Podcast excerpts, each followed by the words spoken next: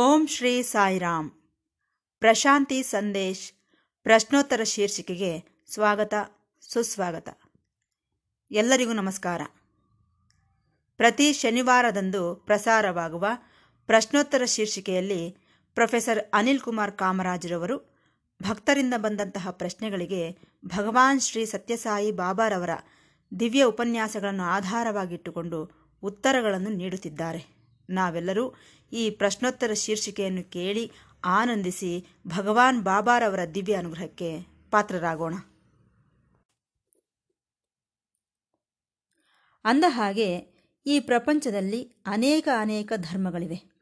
ಅವುಗಳಲ್ಲಿ ಮೊದಲನೇ ವಿಧವಾದ ಧರ್ಮಗಳೆಲ್ಲ ಅಜ್ಞಾನದ ಆಧಾರವಾಗಿ ಏರ್ಪಟ್ಟಂತಹವುಗಳೇ ಅಜ್ಞಾನವೇ ಇವುಗಳಿಗೆ ಕಾರಣ. ಇವು ಮೊದಲನೇ ವಿಧವಾದ ಧರ್ಮಗಳೆಂದು ನಾವು ಹೇಳಿಕೊಳ್ಳಬಹುದು.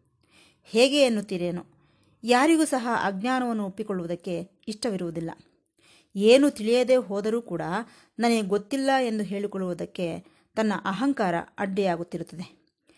ಈ ಅಹಂಕಾರವನ್ನು ಬಚ್ಚಿಡಲು, ಅಡಗಿಸಿಕೊಳ್ಳಲು ಪ್ರಯತ್ನಿಸುತ್ತಿರುತ್ತಾರೆ. ಇದೇ ಈ ರೀತಿಯ ಧರ್ಮಗಳಿಗೆ ಕಾರಣವಾಗುತ್ತದೆ.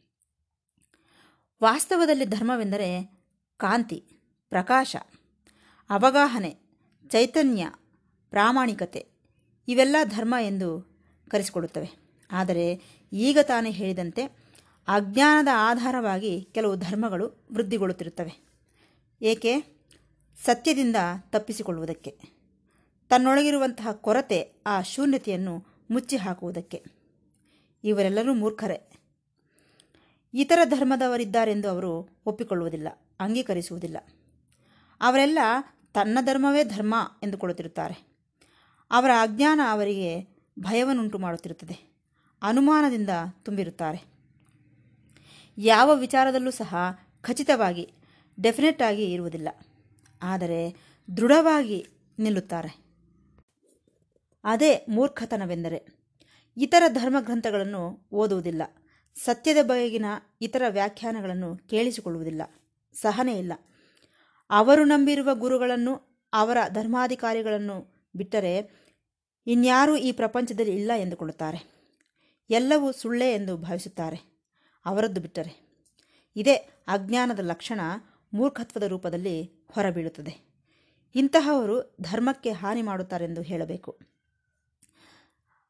ಹಾಗಾಗಿ ಧರ್ಮವೆಂದರೇನೆ ಏನೋ ಕೆಲಸಕ್ಕೆ ಬಾರದು ಎನಿಸುತ್ತಿರುತ್ತದೆ.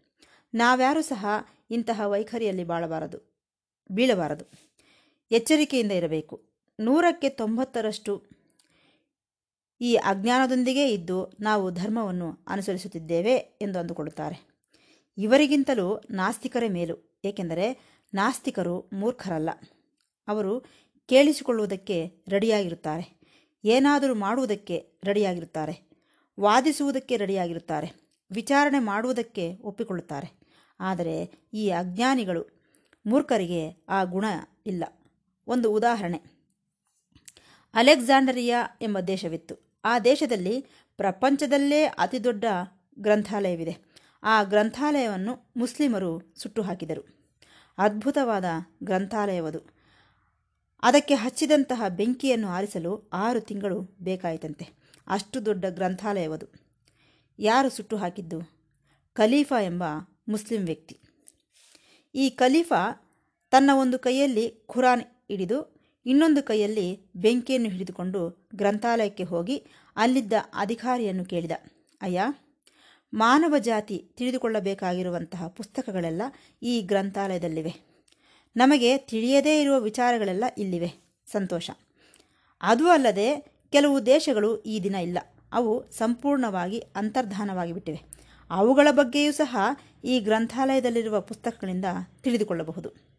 ಉದಾಹರಣೆಗೆ, ಅಂಟ್ಲಾಟಿಸ್ ಅಂಟ್ಲಾಂಟಿಸ್ ಎಂಬುದು ಅಟ್ಲಾಂಟಿಕ್ ಸಮುದ್ರದೊಳಗೆ ಬೆರೆತು ಹೋಗಿದೆ. ಅಟ್ಲಾಂಟಿಕ್ ಸಮುದ್ರದೊಳಗೆ ಬೆರೆತು ಹೋಗಿದೆ. ಈ ಗ್ರಂಥಾಲಯದಲ್ಲಿರುವ ಪುಸ್ತಕಗಳು ಬಹಳ ಉತ್ತಮವಾದಂತಹವುಗಳು. ಅದೃಶ್ಯವಾಗಿರುವ ದೇಶಗಳ ಬಗೆಗಿನ ವಿಚಾರಗಳೆಲ್ಲ ಇಲ್ಲಿವೆ. ಆದರೆ ನಾನು ಹೇಳುತ್ತಿದ್ದೇನೆ ಕೇಳಿ ಎನ್ನುತ್ತಾ ಖಲೀಫಾ, ಈ ಲೈಬ್ರರಿಯ ಪುಸ್ತಕಗಳಲ್ಲಿರುವ ಸಮಾಚಾರವೆಲ್ಲ ಈ ಖುರಾನಲ್ಲಿ ಇದ್ದಿದ್ದೇ ಆದರೆ ಈ ಲೈಬ್ರರಿಯ ಅವಶ್ಯಕತೆ ಇಲ್ಲ ಎಲ್ಲ ವಿಚಾರಗಳು ಖುರಾನ್ನಲ್ಲೇ ಇರುವಾಗ ಇನ್ನು ಈ ಪುಸ್ತಕಗಳು ಏತಕ್ಕೆ?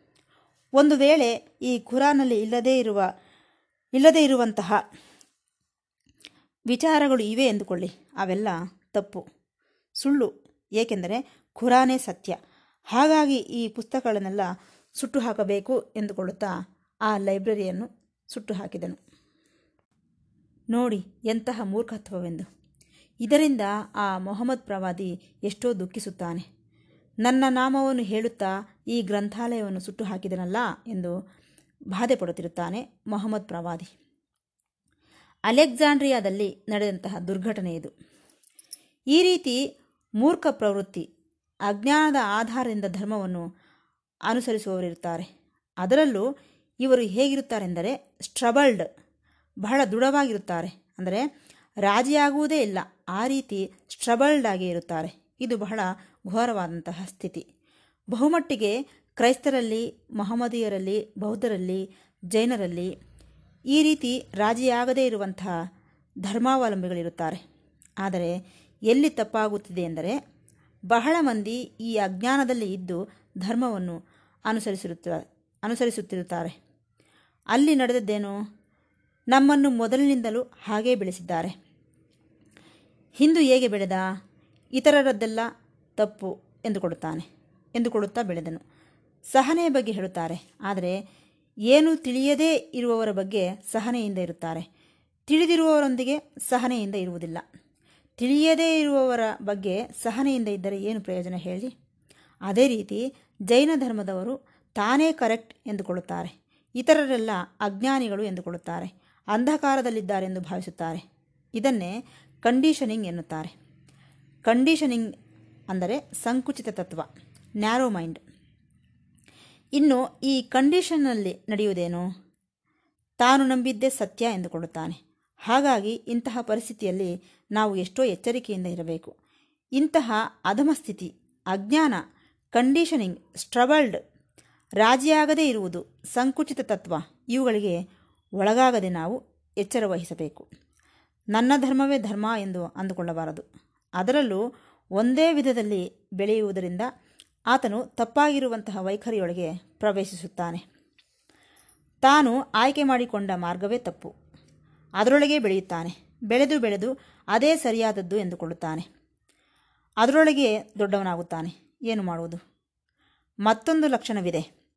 ಅಜ್ಞಾನದ ಆಧಾರವಾಗಿ ಧರ್ಮವನ್ನು ಅವಲಂಬಿಸುವವರು ಹೇಗಿರುತ್ತಾರೆಂದರೆ ಅವರು ಅನುಕರಿಸೋಣ ಎಂದುಕೊಳ್ಳುತ್ತಾರೆ. ಇಮಿಟೇಷನ್ ನಾನು ಬುದ್ಧನನ್ನು ಅನುಕರಿಸುತ್ತೇನೆ. ನಾನು ಏಸು ಪ್ರಭುವನ್ನು ಇಮಿಟೇಟ್ ಮಾಡುತ್ತೇನೆ. ಮಹಾವೀರನನ್ನು ಇಮಿಟೇಟ್ ಮಾಡುತ್ತೇನೆ. ಯಾರೋ ಒಬ್ಬರನ್ನು ನಾನು ಇಮಿಟೇಟ್ ಮಾಡುತ್ತೇನೆ. ಈ ಇಮಿಟೇಷನ್ನಿಂದ ಅವರೆಲ್ಲ ಅವರವರಂತೆ ಬದುಕಲಾರರು. ಇನ್ಯಾರ ತರಹವೋ ಇರಬೇಕೆಂದುಕೊಳ್ಳುತ್ತಾರೆ. ಯಾವಾಗ ನೀನು ಯಾವ ವಿಚಾರದಲ್ಲೂ ರಾಜಿಯಾಗದೇ ಇರುತ್ತೀಯೋ, ಆಗ ನೀನು ಇನ್ಯಾರನ್ನು ಇಮಿಟೇಟ್ ಮಾಡುವುದಕ್ಕೆ ಪ್ರಯತ್ನಿಸುತ್ತೀಯ. ನೆನಪಿಡಿ, ಇನ್ನೊಬ್ಬರಂತೆ ಯಾರೂ ಸಹ ಇರಲು ಸಾಧ್ಯವಿಲ್ಲ. ಅದು ಅಸಂಭವ. ಪ್ರತಿ ವ್ಯಕ್ತಿಯೂ ಸಹ ಒಂದು ವಿಶಿಷ್ಟವಾದ ವ್ಯಕ್ತಿತ್ವದಿಂದ ಜನ್ಮಿಸಿದವನೇ. ಪ್ರತಿಯೊಬ್ಬರಿಗೂ ಒಂದು ಗುರಿ ಇದ್ದೇ ಇರುತ್ತದೆ. ಆದ್ದರಿಂದ ಈ ಇಮಿಟೇಷನ್ ಎಂಬುದು ಒಂದು ದೊಡ್ಡ ಅಪರಾಧ. ಆ ರೀತಿ ಇಮಿಟೇಟ್ ಮಾಡುವವರು ದೊಡ್ಡ ಅಪರಾಧಿಗಳು. ನೀನು ಬುದ್ಧನನ್ನು ಇಮಿಟೇಟ್ ಮಾಡಬಹುದು, ಆತನಂತೆ ನಡೆಯಬಹುದು, ಆತನಂತೆ ಕಾಣಿಸಬಹುದು ಕೂಡ. ಆದರೆ ಏನಾಗುತ್ತದೆ ಗೊತ್ತೇ? ನಿನಗೆ ಜೀವನದಲ್ಲಿ ವಿಶೇಷವಾಗಿ ಪ್ರಸಾದಿಸಲ್ಪಟ್ಟಂತಹ ಪರಮಾದ್ಭುತವಾದಂತಹ ಲಕ್ಷಣಗಳನ್ನು ಕಳೆದುಕೊಳ್ಳುತ್ತೀಯಾ ಎಂಬ ವಿಚಾರವನ್ನು ಗುರುತಿಸಬೇಕು. ನಿಜ ಹೇಳಬೇಕೆಂದರೆ, ಬುದ್ಧನು ಒಂದೇ ಸಾರಿ ಬಂದದ್ದು ಚರಿತ್ರೆಯಲ್ಲಿ, ಮತ್ತೆ ಬರಲಿಲ್ಲ. ಇದು ಸೃಷ್ಟಿಯ ರಹಸ್ಯ. ಸೃಷ್ಟಿಕರ್ತ ಬಹಳ ಸೃಜನಾತ್ಮಕ ಶಕ್ತಿಯುಳ್ಳವನು. ಸದಾ ಹೊಸತನ ಇರಬೇಕು ಆತನಿಗೆ. ಏಕೆಂದರೆ ನಿನ್ನಂತಹವನು ಹಿಂದೆಯೂ ಇಲ್ಲ, ಈಗಲೂ ಇಲ್ಲ, ಮುಂದೆಯೂ ಇರುವುದಿಲ್ಲ.